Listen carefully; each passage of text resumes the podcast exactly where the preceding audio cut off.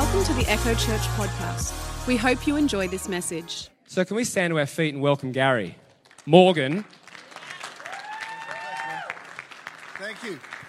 Thank you. Beautiful. Beautiful. Come on, let's give it up to Jesus this morning.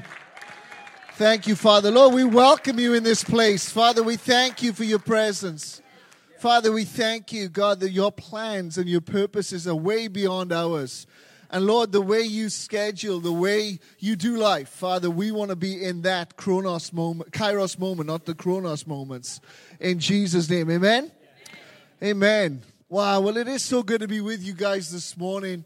And, you know, it really is a delight. I love this house. And I really love the what God is doing. And um, it's amazing to see some really beautiful, familiar faces and not so familiar faces. But I want to encourage you that God is doing something. Amen? Amen? That He is doing something, that it's not just we're waiting. You see, the Bible says that those that wait on the Lord, not for the Lord, will renew their strength. And we have to realize we're not waiting for God, we're waiting on God. That means we're not waiting for the someone or the something, but it's in the waiting that things happen. And, and I think in, in this season, we can be so sidelined sometimes that it's, it's about activity. We have to do something. We have to, we have to be busy. We have to be active. We have to be. No, everything comes out of that place of I know who I am. I know who He is. And guess what? Them two together is actually the majority of what He wants to do through our lives. And it's just incredible. And so I'm excited because one of the things I want to encourage us with this morning that I love power gifts. I love seeing God do amazing things. And I love it when he does it in the room, but I love it more when he does it in our lives. I love it that when we are able to be a people who are empowered and discipled to see miracles on a Monday. Amen? Yes. When we're able to see God do spheres and influence to everything that we are partnering with, whether it's being a mother, whether it's being a business owner, whether it's dropping the kids off. I tell you, it, it's time that God gets active in our active way. Amen? Yeah. Ladies? It's time to get God's get. I tell you, I drop my kids off on a, on a Monday, Tuesday way. I, I see a lot of active wear. I see a lot of inactive wear as well, but there's a lot of active wear. And I'm thinking, God, it's time to get active. Amen? And I see all this active wear, but there's a lot of inactivity going on in, in seeing the power of God being displayed in our everyday life. And this is the beautiful thing. I love what Justin said. You know, the rest of God is not about activity, but it's His activity in our lives. God is active in our lives 24 7. That no matter what is happening or where we are, God is active. He is the, you know, when you read, you know, different things that you, you wash with, what is the active ingredient? What's going to remove the stain? What's going to cause something to be activated? What is the active ingredient? And friends, I want to encourage you you are the active ingredient in this world. You have been put in this world to activate something that is not of this world. And no matter where we are or what we're doing, our words activate things. Our presence activates things. You see, the kingdom of heaven is voice activated. You don't need Siri when you got the Holy Spirit. You don't need Alexa when you got the Holy Spirit. Amen? And so many of us are like, I tell you this, sometimes I'm like, hey, Alexa, turn on the lights. I want to say, Jesus, turn on the light. Hey, Jesus. I got to watch because this thing will start activated. It's like a demon on your, on, your, uh, on your wrist. The amount of times I've been in situations where she's like, I don't understand that. No, neither do I, love. Just shut up. And so I want to encourage us this morning and I want to bring something. I tell you, I came here with a word, and oh, during worship, it's like God goes, No, no, no, no, this is it. And, and I really felt like even what Lee brought at the beginning, this is a season of the open door. The message I had for you this morning was the three doors of revelation. But Lee had already landed that this morning. And so we can see that as confirmation. And I could bore you for the next, you know, whatever many minutes talking about the three doors of revelation. Maybe we can do that another time. But I had a, a conviction during worship that God wants to activate us this morning. That God wants to activate us in the spheres of where we're at with simple truth that brings profound results. Let me say that again. God wants to give us simple truth that brings profound results. Because a lot of times we're looking for profound truth, but yet we don't find, we just find simple results. God wants us to have simple truth that brings profound results. Amen? Because I want to tell you there's something that Paul said to the Corinthian church. He said, Guys, I fear, like Eve was deceived in the garden, so your minds I think it's 1 Corinthians 11, have been corrupted or have been robbed from the simplicity that's in Christ. There's a simplicity. And I think we just make it so complicated and we label it profound. God doesn't want complicated, He just wants simple. He just wants simple. And it's the simple, I tell you, that, that literally reaches. And this is one of the things I want to release over you guys today is, is don't make it complicated. Don't allow complication to come in, but allow simplicity to thrive, to realize one plus one equals purple. I've just lost everyone. I asked God one day, God, give me the equation. You know, I want to be an Einstein God. What's like E equals MC squared? Give me the equation of the, of the kingdom. And he said, Gary, one plus one equals purple. And I'm like, what? How can one plus one equals purple? Because the kingdom isn't to be worked out, it's to be walked out. And the moment that you try to work out something, you forgot to walk it out. Because you stuck here instead of being released here. Am I speaking to somebody? And so it's amazing in the body of Christ right now that God is, is drawing us into a place of wanting to be activated and be active in the things of God wherever we are. We just can't be a people who come together on a Sunday and go, hey, this is great, and then go out and just live the same. God is calling us to be the active ingredient. He's calling us to be a people, no matter where we are, we know that our words are powerful. We know that our presence is doing something, and we know that God is on the move. And so, with that truth, with that simplicity of truth, friends, we are going to find profound results. But it all comes down to us and our belief. You see, we can speak all day, we can sing all day, but we have to own it. We have to be a people that come into a place of going, I know He's good, but the crap just hit the fan. But I know He's good. I just got another speeding ticket, but I know He's good. Gary, you're not, but I know He's good. I just got that diagnosis, but I know He's good. And we're not defined by the activity of this world, but we're defined by the activities of heaven and what marks us. And so, if you got your Bibles, let's make this meeting legal today. And turn with me to Luke 8. There's something profound, which we all know the story. Jairus' daughter, the Jewish ruler, his daughter has died. And he's on his way Jesus is on his way to Jairus' house, but he gets interjected. And we all know the story, and this is incredible. What I love about Luke 8 is there's so many parallels, so many connect the dots, so many wordle moments. Amen? How many people do wordle? God, I'm going to try and guess what you're going to do, and then all of a sudden we get to the end and you never got it anyway. You know, never try and wordle God. Amen? I know what you're doing, God. No. I know what you're doing, God. No. I know what you're doing, God. I suck at Wordle. Even try to do it prophetically, it just doesn't work. And all of a sudden, he's on his way to Jairus' house. Now, how old is Jairus' daughter? I want to teach you some Bible this morning, amen? Jairus' daughter was 12 years of age. She's sick. And all of a sudden, the people come to Jesus and say, Please come to Jairus' house. His 12 year old daughter is sick. And the Bible tells us while Jesus is on his way, well, instead of me telling you, why don't we read it? Amen? Here we go. Luke 8. Shababa. All of a sudden, verse 40, I'm in the Passion Translation. How many people have the Passion Translation?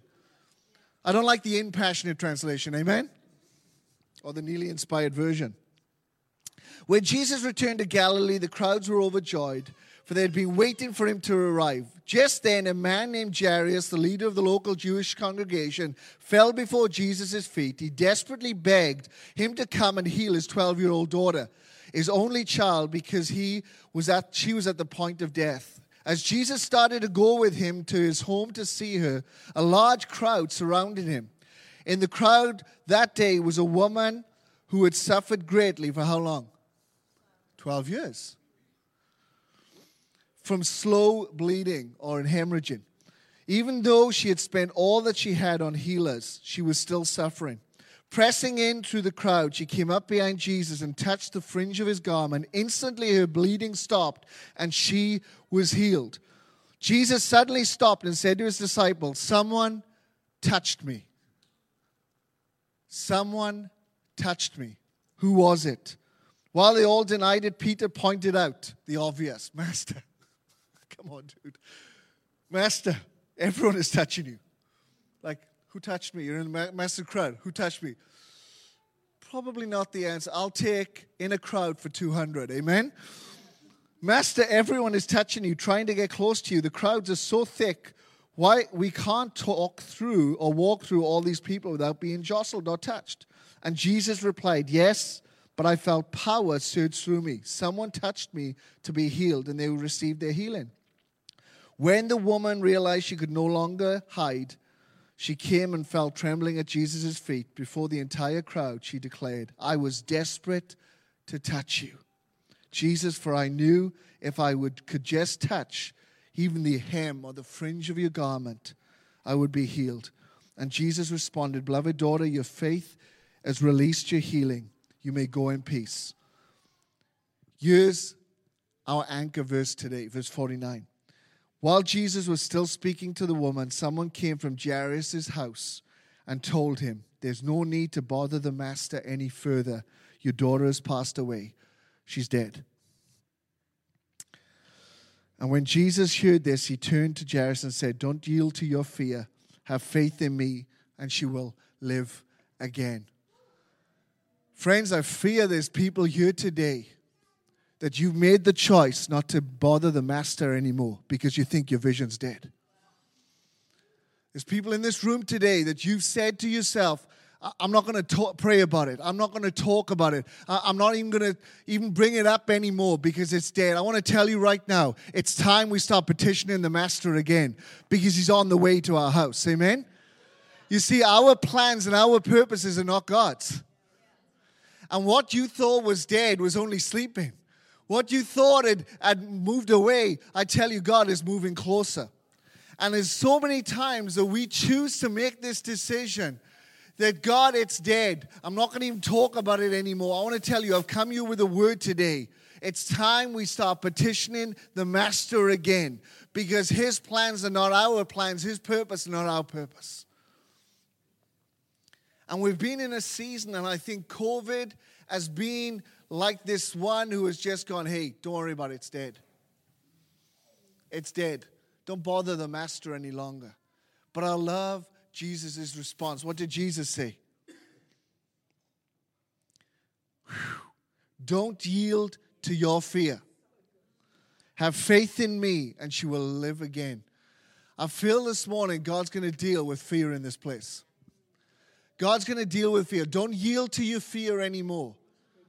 Don't yield to your fear anymore. Have faith in me and she will live. And so we've got to move from the fear of what we've lost to the faith of what we've got. Let me say it a better way. We've got to move from the fear of what we've lost to the faith of who we've got because who we've got is greater. I tell you, there is no pandemic, there is no illness, there is nothing that will separate you from the love of God that is in Christ Jesus. And we might have sat for the last two and a half years with this, this saying, it's dead, I can't speak about it. It's gone, I can't bother God about it anymore. But I've come here today to declare to you, it's time we start petitioning God for the call that's on our life for the promises that are on our life because it ain't dead, it's sleeping. And if we don't yield to fear, but we have put our faith in Him, guess what? It will live. It will live. It will live. But it's amazing that we have this parallel thing going on of a woman with an issue of blood for 12 years and a 12 year old daughter. You see, God doesn't do things by accident. And what it shows me is you have a rich ruler, a guy who's leading the synagogue congregation who ain't short of a penny. And you have a woman who has spent everything on trying to get healing. But guess what? They both had access to Jesus. They both had access to Jesus. It wasn't dependent on status. It wasn't dependent on what they had or didn't have. It wasn't dependent on whether they could get to him or not get to him. You see, one came by invitation, the other came through desperation. One came through invitation, come to my house. The other came through desperation. I got to get a hold of that garment. Because if I get a hold of that garment, something's going to happen. And my friends, I want to encourage you this morning, whether it's by invitation or desperation, God's going to show up. God's going to show up. Because it's got nothing to do with status. It's got nothing to do, have I prayed enough? It's got everything to do with our belief. Have we given up our petition to God? Have we seen God work for everyone else? Or maybe He stopped along the way and it isn't in our time. Well, God, it's been two years. It's dead. I'm not going to bother you anymore. Friends, don't yield to your fear. Put your faith in Him and it will live. Am I speaking to somebody? Because God is bringing us, and I feel this for this church, friends. I want to encourage you, no matter what the last two years has been, don't yield to fear. Put your faith in Him and it'll live. Don't give in to, to the, the naysayers. Don't give in to, to what this is saying, but yield to what your heart has said. That he who has began a good work is faithful to complete it even to the end. Because the moment we give in to fear, friends, we've given up faith. Am I speaking to somebody? And so I want to encourage you right now in this house that there's many in this room You're two kinds of people. One, you're like Jairus' daughter. All of a sudden, it's like, boom. I don't know what happened, but I need Jesus to show up. Or you're like the woman with the issue of blood. I'm desperate. I've been to everything and everyone. I just got to lay a hold of him. Whether it's by invitation or desperation. Friends, we need God to show up. Amen. We need God to show up. And it isn't just showing up for today, it isn't just showing up for our problem. Friends, God wants to show up for your purpose. God wants to show up for your purpose because it's got nothing to do. You see, the woman was healed. Shh. But it didn't stop there. Can anyone tell me in this room who this woman was? Does anyone know a name? Scripture doesn't tell us. But if you go to Matthew 14, you see in Matthew 9, it's recorded this woman with the issue of blood. But if you go to Matthew 14, I want to show you something. This is five chapters later from Matthew 9. Matthew 14, and go right down. I'm going to be in the New King James here, down to verse 34. Let me set the scene. All of a sudden, the woman is pressed through, grabbed hold of the garment. Jesus heals, she gets healed, and she goes on her way. No one, don't even know her name. Can anyone tell me where she saw? No, we can't. But something about what happened that day spread. And this is the power of testimony. And this is the power of what God wants to do through you and what God wants to do to you isn't just going to stop with you. And this is how the Lord begins to cause multiplication and a mandate to come upon a house because if He can do it with one, He can do it with all. And this is what it says in Matthew 14 34. When they, being Jesus and his disciples, had crossed over, they came to the land of Gennesaret. And when the men of that place recognized him being Jesus, they sent out into all the surrounding region and brought to him all who were sick and they begged him that they may only what? Touch the hem of his garment. For as many as touched it were healed. Friends, we're not talking about formula here, we're talking about faith. Why? Because they heard about a woman who was desperate. They heard about a woman who was willing to push through. They were willing to hear about a woman who was willing to go against every cultural uh, indiscretion, uh, go against every shame. She faced shame in the face and said, I don't care about shame, I'm pushing through. And this woman's testimony spread to the point that the men of Gennesaret saw him and said, Hey, that's the guy with the hem. That's the guy with the hem. Because we heard of a woman who was willing to push through, not because of invitation, because of desperation. Not because of invitation, but because of desperation. And they heard the testimony. And when they heard the testimony, they knew that this wasn't formula, this was faith. And I want to encourage you here this morning in this house. I love that this is called Echo Church. Friends, I love that name. But what if it was called the place of his hem?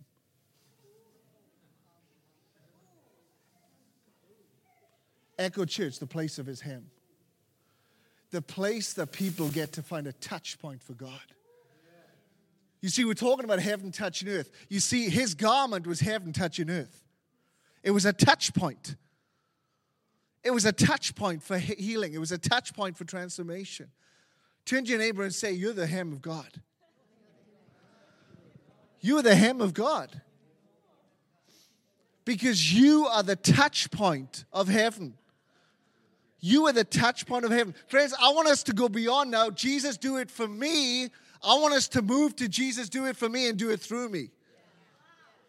Because that's what happened to this woman. Jesus didn't just do it to her, he now did it through her. Because that word shared and spread, and all of a sudden the sick of Gennesaret got healed because one woman decided to push through. What does it look like for one church to push through? And the city of Melbourne gets a move of God. What does it look like for one church to push through against shame, against every cultural insignificance, against every, every, cultural indiscretion, against everything that's trying to stop you, every person that's trying to jostle you and say, hey, we're going to push through. Because we're going to be that person. Because there's a city that needs to get healed.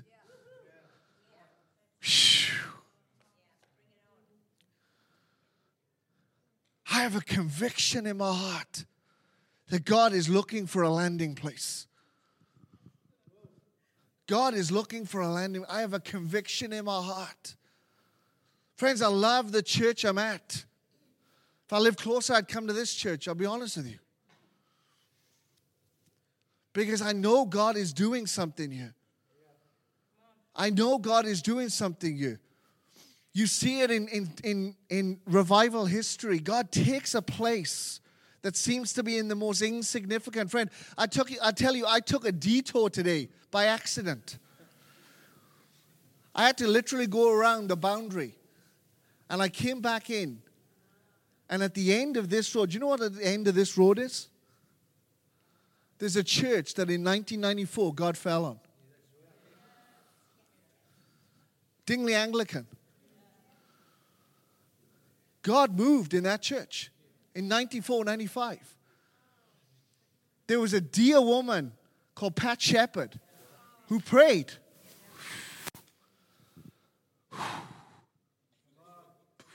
Do it again, God. Do it again. Do it again, God. Do it again. He's looking for one place.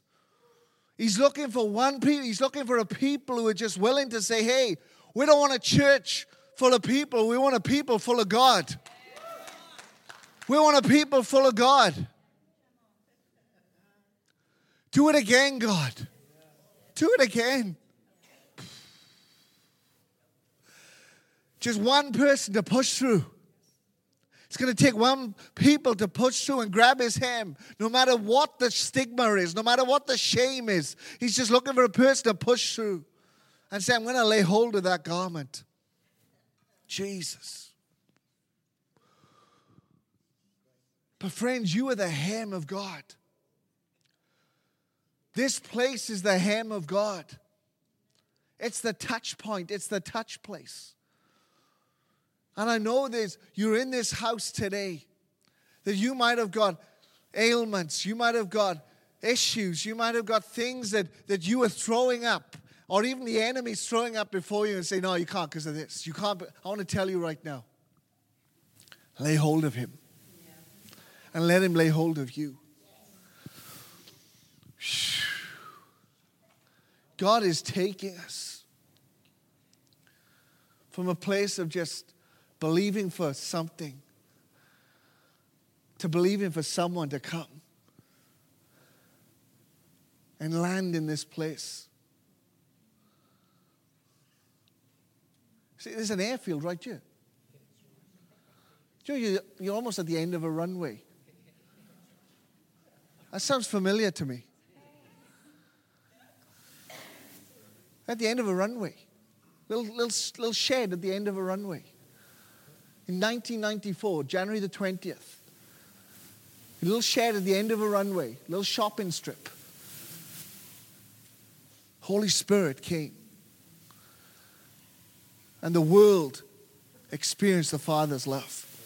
Not the laughing and the shaking, that was, that was part of it. But the message was the Father's love. What is the message, the mandate, and the mission that's on this house that God wants to do?